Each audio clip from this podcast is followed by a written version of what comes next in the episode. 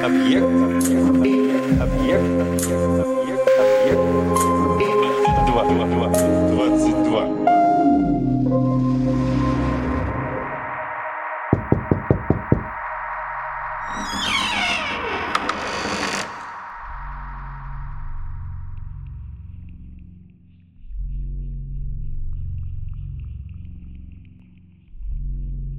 Жили-были мужик да баба.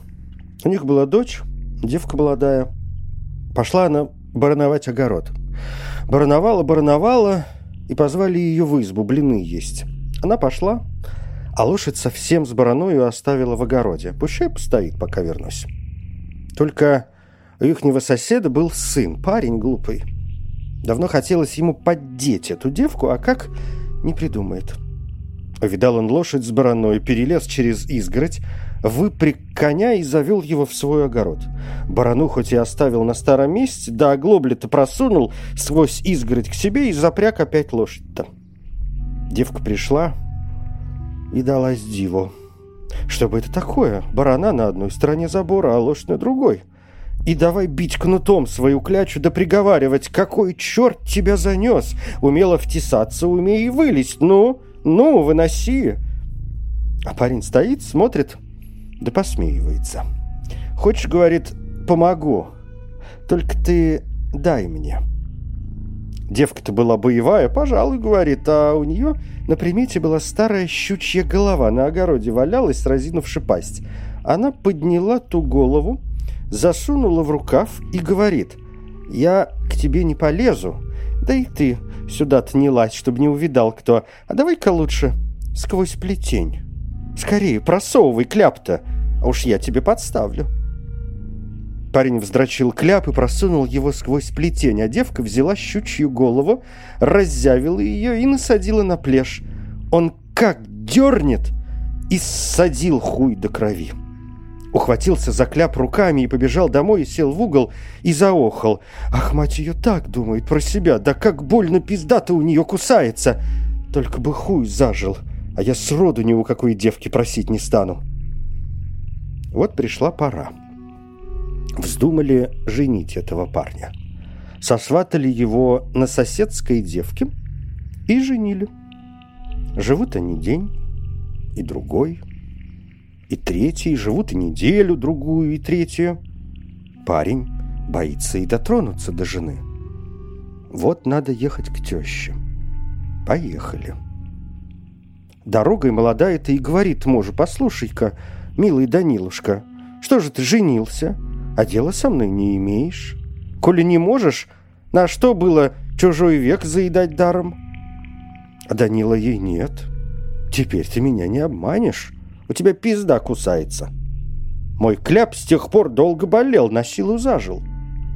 Врешь, говорит она. Это я в то время пошутила над тобою, а теперь не бойся. На-ка попробуй, хочешь дорогую, самому понравится. Тут его взяла охота, заворотил ей подол и сказал, «Постой, Варюха, дай-ка я тебе ноги привяжу. Коль станет кусаться, так я смогу выскочить да уйти».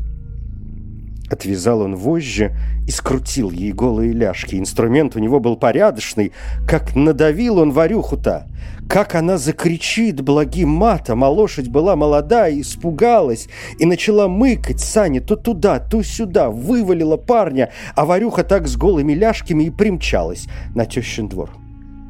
Теща смотрит в окно, видит лошадь-то Зятьева и подумала, верно, это он говядины к празднику привез, пошла встречать. А там ее дочка. Ах, матушка, кричит, развяжи-ка поскорей, пока никто не видал. Старуха развязала ее, расспросила, что и как.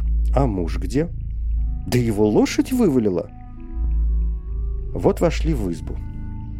Смотрят в окно — идет Данилка. Подошел к мальчишкам, что в бабки играли, остановился и загляделся. Теща послала за ним старшую дочь, та приходит. «Здравствуй, Данила Иванович».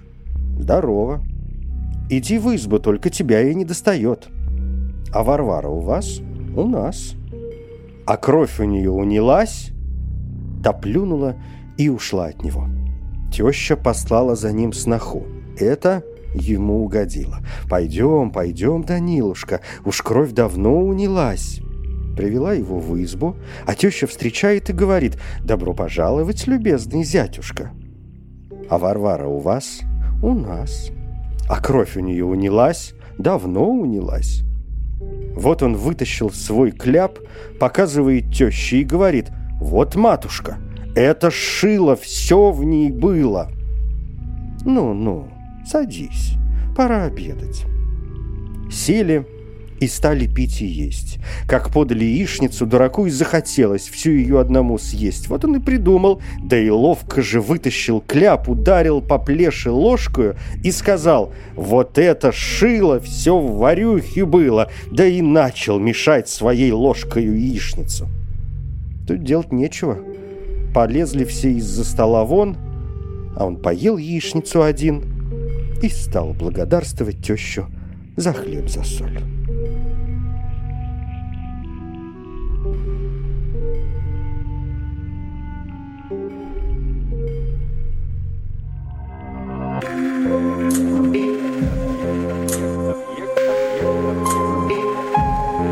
Объект 22.